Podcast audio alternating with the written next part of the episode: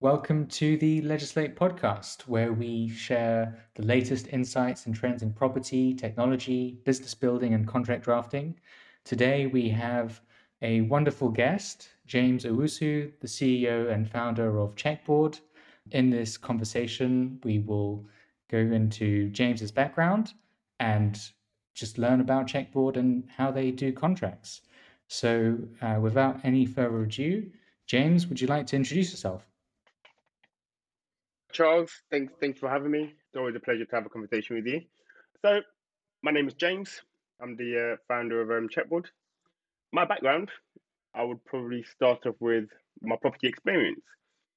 I bought my first property in 2014 when I started my career in financial services. And for the following seven years after that, I I continued to buy more properties and I stopped buying properties when I got to nine and a nine property portfolio. And this was also the same time I decided to start Checkboard. So any questions you're, you know, willing to ask or, or want to understand about the landlord space, I would say I, I can safely answer them. And with my experience, I built Checkboard to solve the pain I had of rent arrears and how to reduce or eliminate rent arrears altogether. So, as you build that portfolio of nine properties, how were you choosing the properties? Where were they based, and why were you getting rent arrears? Yeah, so that's a very interesting question. Uh, I don't think anybody's asked it in that way before. Um, so my first property uh, was in London, within a high growth area of, of North London. That property has rented out successfully over the seven year period with uh, only one uh, point in time where I had rent arrears. This was due to the fact that it, it was a council tenant and there was some mixed up between the council making the payments and them receiving the payments. So that was a bit of an, an, an anomaly, I would say. So it's hard to build to account for such circumstances. The other property that I've got, I'll probably say the ones that I've had rent arrears on. I had a property in Blackburn. I was chasing the yield conversation. Back then, there was a massive go to go up north, Northern Powerhouse. You're gonna get uh, high yielding properties. Not many people told me that with high yielding properties come significant arrears or people just not paying. So it kind of makes sense why the yields are so high. And ultimately, that's when I discovered the challenge of having a distant relationship with your property. You can't easily walk down to it. You might not be fully aware of the challenges in the area. So I had rent arrears there because tenants either A couldn't afford it or they lost their jobs. Most of them were self-employed, so it was slightly tricky as well. And more recently, I over the last three or four years, I bought some properties in Norwich. I've got six flats over there. And throughout the COVID pandemic, that was the first time I um, experienced rent arrears, and most of it was due to outright fraud. People lying about their incomes, which other referencing company didn't pick up, or people using a a, a recruiter a, a recruiter who's a friend to confirm their income by the employment reference. Again, something other referencing companies sadly couldn't pick up, uh, and that leads into you know why uh, Checkboard's solution is slightly different and hopefully eliminates more fraud than uh, our competitors. We don't really rely on any, uh, I would say, subjective subjective facts. Let's call it that. And when when I say subjective fact, I'm referring to a reference from somebody else, asking a, a previous landlord how was this person, or asking an employer uh, you know, how was how likely this person to keep their job going forward or how much they earn we rely more on objective facts, which are uh, information that we capture from the applicant's bank account, information that is irrefutable because it has happened in the past. It is more data driven and more fact more factual than you know an email from somebody who might not be the manager or somebody who might not actually work for the company entirely. So these are the things that we um, you know focus on within Checkboard and why I built Checkboard. That's fascinating and and uh, a part of the checkboard story I, I wasn't aware of. So it was a pleasure really to hear that. And so you launched checkboard. So you got a background in property. how did you find a technical partner? You know, how did you go, did you go about starting Checkboard after identifying that problem clearly, and and you know what would be a, a better solution? Yeah, I would say my my background is is I wouldn't call myself a, a coder, but I knew about a lot of no code solutions. So that was my first point of call. I I started building Checkboard on a on, on Bubble, where I was able to piece everything together. And initially, it, it wasn't actually based on open banking at all. It was actually based on people submitting bank statements and you know what happens as, as, as, per present day. I validated it, asked, validated it, and I was mainly focused on the speed of it because I, I quickly wanted to find out very quickly are you the right person to to rent a property, and that was my initial objective. After validating that with myself and other um, landlords that I know in my network, I thought, right, it's time to get a, a, a more technical solution to the product, which involved open banking and the bells and whistles, I'll call it, rather than just an uploading document feature. And yeah, and I found a a, a technical co-founder, or yeah, a technical co-founder at the time, and they got to building what was the MVP of today's world. Very challenging journey and, and, and pulling all together. But yeah, it's, it's, it's, it's, so far going in the right direction. So I can't complain. Yeah, that's fascinating. So going from that first bubble version, which you used on yourself, to now having a MVP and customers, what do you think's been, you know, your favorite moment so far? favorite moment so far has been the validation from landlords and estate agents confirming this product has actually made their lives amazingly easier. The factual information. That so we will literally look at somebody's income and tell them from the person's income how long they've been with that employer for, and look at how much you know a rental transaction that they select and say based on this rental transaction they've they've been paying this rent for the last you know twelve months or so, and they have not missed a payment. These are objective facts that we obtain from the bank and that we quickly share with people within and, and to hear from a landlord or an estate agent this is brilliant this is such an amazing product uh, does always you know give you a great feeling and in one instance we had a, a tenant not be so confident in going through the the process however the estate agent actually reminded them of the reason why they had to go through it and, and having that kind of backing uh, that kind of social proof is very important and, and definitely provides a feel good factor. So I, I think being able to provide objective data is really valuable. How would that work, for example, with, let's say, students or people who don't yet have that history? Are they part of your target group as well? Or do you have a, a different approach for them, or, or are they just not the right fit for Checkboard? So at Checkboard, we have catered for unemployed people, students, retired, uh, and employed enter. We built unique flows for every single user type that we have thought about. Of course, there are some edge cases that we are yet to come across. So for students, essentially within Checkboard, when they select that they're a student, the next thing that we look to assess is if they have any income. Now, a student can be a student but have some income, or they might have savings. So at a given point in time, if they don't have an income, they're going to have their student loan or maintenance grant, which will be sitting in their bank account as cash. So we can pick this up through open banking and provide that objective uh, or, or objective truth. However, in the event where they haven't got an income and they haven't got, you know, student loan or maintenance, what we then do is we ask them to invite a guarantor who would be the one where we that would be the person we do the check on a guarantor. We would check if they've got the income to afford the rent in case the student were to not pay it. So I would like to say we have done our best to you know account for several user types and, and, and user profiles, but so far so good. Yeah, I mean, and, and I guess the current approach would typically be to use a guarantor, but I guess what you're doing on top is providing a more objective experience in those cases, even when you wouldn't exactly later. So no, that makes perfect sense. And since you've been working with clients and you know overcoming those edge cases, how has your understanding of the problem or your vision around the solution evolved since launching Checkboard? Wow, that's that, that's that's quite a um an interesting question as well. So uh, originally we started with the understanding that people we start with the understanding that Checkboard is to cater for the, the references and, and, and, and all, all the checks that an agency needs.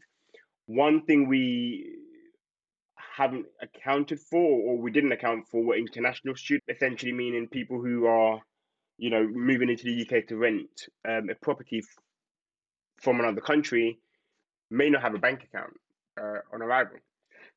However, they do have a bank account in the country that they are, you know, uh, coming from. So it has opened, it, it, it, it's led to more, I would say, ideation around the product um, and being able to do some objective truth on their bank account in a different country and kind of looking at that conduct, which is something that is not available today. You know, if, if somebody is not based in the UK, it's quite challenging to capture that background from a different country. So we are exploring ways of, of, of doing so to enable people who are moving into in, into the UK from other countries to have a seamless and easy journey as well as uh, you know UK nationals. And so, so, so for those users, then you know, I, I, guess you you need to wait for them to open up an account in the UK and exactly, yeah. So we're, we're currently expanding our open banking um, proposition to account for you know people from different countries and, and being able to look at those transactions rather than waiting for them to open a bank account. And even when they do open a bank account, they're not going to have many transactions in it. And secondly, when you run a credit check on them, you're not going to get any information. So yeah. A person that comes into the UK is practically a blank canvas mm-hmm. with no historic data to, to, to, go off the back of. However, when you look at the bank account that they had in, in, in the country that they're coming from, you can then piece a, be- a better picture together about who they are and, and, and how they are likely to behave with your property. Sure. And so I guess in terms of how you've seen Checkboard has been used so far and, and where you've had traction, where do you kind of see Checkboard going over the next three, five years? And do you think you will continue growing in property or, or will you also expand to, you know, other forms of checks? Interestingly, we have had quite a, a number of inquiries for other industries. So, for example, well, fortunately with a name like uh, Checkboard, as I'm sure you can relate, Charles, with a name of like legislate, um, people think of your product and think, oh, what other things can you do? And, and we, we, we've been fortunate to fall into that uh, category. And yeah, we, we are looking to expand into other forms of checks like KYB checks. So for business contract and, and business partnership, we can help alleviate concerns on both sides with a, a quick, you know, KYB check. Also, employment check is a field that we are looking to um, expand into, you know, be for teachers, educators, doctors, nurses, the healthcare um, industry as well. So it is definitely something that we've got expanding into other industries as well over the next. I guess it's one step at a time. yeah, exactly, exactly that. It's literally, you know, uh, taking it one step at a time. Cool. And and you mentioned contracts and business partners. As a CEO, what are the key contracts that you interact with on a daily basis or at least the most frequently? I would probably say employment contracts for, for my teams. I've got partnership contracts where I'm signing agreements with our suppliers. I'm aware that they do KYB checks on me, but you know, I'm soon to start doing KYB checks on them. And I think personally, I've also, I've also got the um, landlord contracts that I also, you know, look at as well. Yeah, and you don't have a background in law, right? Um, yeah, I really don't have a background of law. I mean, whenever I see a contract, the first thing I do is quickly read through it, look for cancellation. That's one of the biggest, one of the biggest things I look for. I'm just like, okay, yeah. I understand all of this. Where's the cancellation clause? But yeah, yeah, so um, that that's that's my focus anyway. I have no background in law, that's for sure. And I don't have a background in law either. But I think the key thing that I wanted to highlight is it's not just lawyers who create, process, and manage contracts. Lots of business people will create and manage contracts in, in their work. And part of what we're trying to do at Legislate is empower them to do that efficiently and safely. So, yeah. Yeah. And in those contracts that you do with your partners, or uh, especially as you said, they'll be doing KYB checks are there any common objections that you find in, in the contract negotiation phase? I I have I have yet to come across I've yet to come across contracts where I've been able to negotiate them. So I mean, most of the time I'm negotiating the price of the contract, right? That's that's like the first, yeah, uh, and the most common thing to negotiate. Outside of that, cancellation clauses are something that sometimes I, I, I look at, you know, negotiating as opposed to 12 month contract. I might look at, you know, a six month contract, for example. But as most of my contract, or most of the contracts I look at are currently supplier agreements, um, yeah. it is uh, slightly uh, more different because I'm, I'm I'm I'm I'm buying a service from them. Sure. And these are companies much bigger than me, so you know, much bigger than Checkboard at the moment. On, on on those bases, you've got standard agreements and standardized agreements. A lot of uh, contracts or contract negotiations that I tend to come across come come along within the um, employment space, uh, like employment contract. I, I do tend to have to kind of sometimes cater for different employee requirements, uh, which I'm sure you probably are. One person might want a sign-on bonus, and another person might not. You mm-hmm. know, I'm not going to ruin ruin the fun for your guys that legislate, but yeah, you know, you just have to kind of negotiate or, or have it the contract to tailor to what you've negotiated during the interview. Sure. What would be your tips or piece of advice for a first time negotiator? First time employee or first time CEO negotiating? Which one? um, Rule number one of negotiation is ask another question. yeah, there you have it. Um, yeah. I, I, I think yeah, I think from an from an employee perspective, it doesn't really harm to just ask the question. If you have you know, a, a, a requirement or something you would like to achieve, or you might ask for, you know, a higher salary, which is usually one thing that most people look at. But another piece that a lot of people fail to require or, or request is more holidays or in, in, in, in asking for a more flexible agreement rather than if, if, if it's a three day work week or three day in the office work week, you might want to go for one or one every two weeks. These are all the other little perks that you can you could probably negotiate. As an employer, it, it kind of depends on the role, isn't it? It, it? really depends on what you're trying to achieve and what what you are looking to to get out of the person's skills and experiences, and how you would like that to contribute to your the business in a wider vision. So yeah. tailoring across that quite important. So I think the key insight here is don't be afraid to ask and um, listen and understand what the bigger picture is. Yeah, definitely. Great. So we've got a couple of minutes left. Yeah. We've got a closing question, but before we close with the closing question, is there a question you'd like to ask me? It would be quite interesting to, if you can briefly share your experience and, and as to how you came about legislate. It's probably yeah. something I think, you know, people would love to hear, including myself, definitely.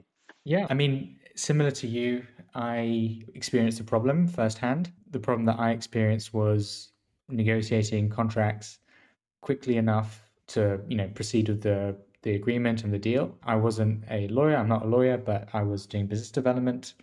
And during contract negotiations, I would work closely with our lawyers, the other side's lawyers, and it just would always seem to last too long for simple low value contracts, which were too low value for it to be a priority of the other side effectively because at the time these were I was working at a startup and I wanted to effectively with legislate allow the business users to reach an agreement without needing a full-on lawyer by our sides and and that's really where we started so it's allowing business users who aren't lawyers to create manage and negotiate and sign contracts by themselves without lawyers. We again identified a tech, technology which allows us to manage high volumes of contracts and also at the same time make use of contract data very easily.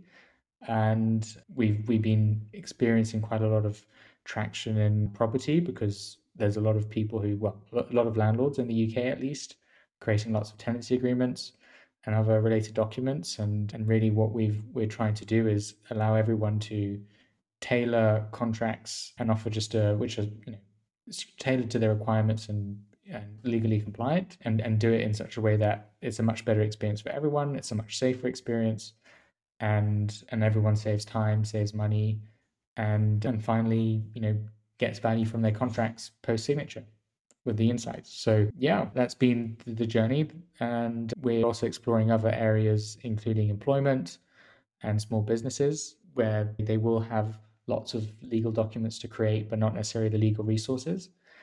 and we're going one step at a time, but we're confident that there is demand and there's room to grow. That that sounds super amazing. It just reminds me of um, how many times I've I've put together contracts on on Rocket Law, um, which which were probably not fit for purpose, but I had to make the edits myself. Yeah. Um, so I'm quite looking forward to the next time I need to put in place a contract using um, legislative to do that, uh, as, as, as you've described it, intuitive.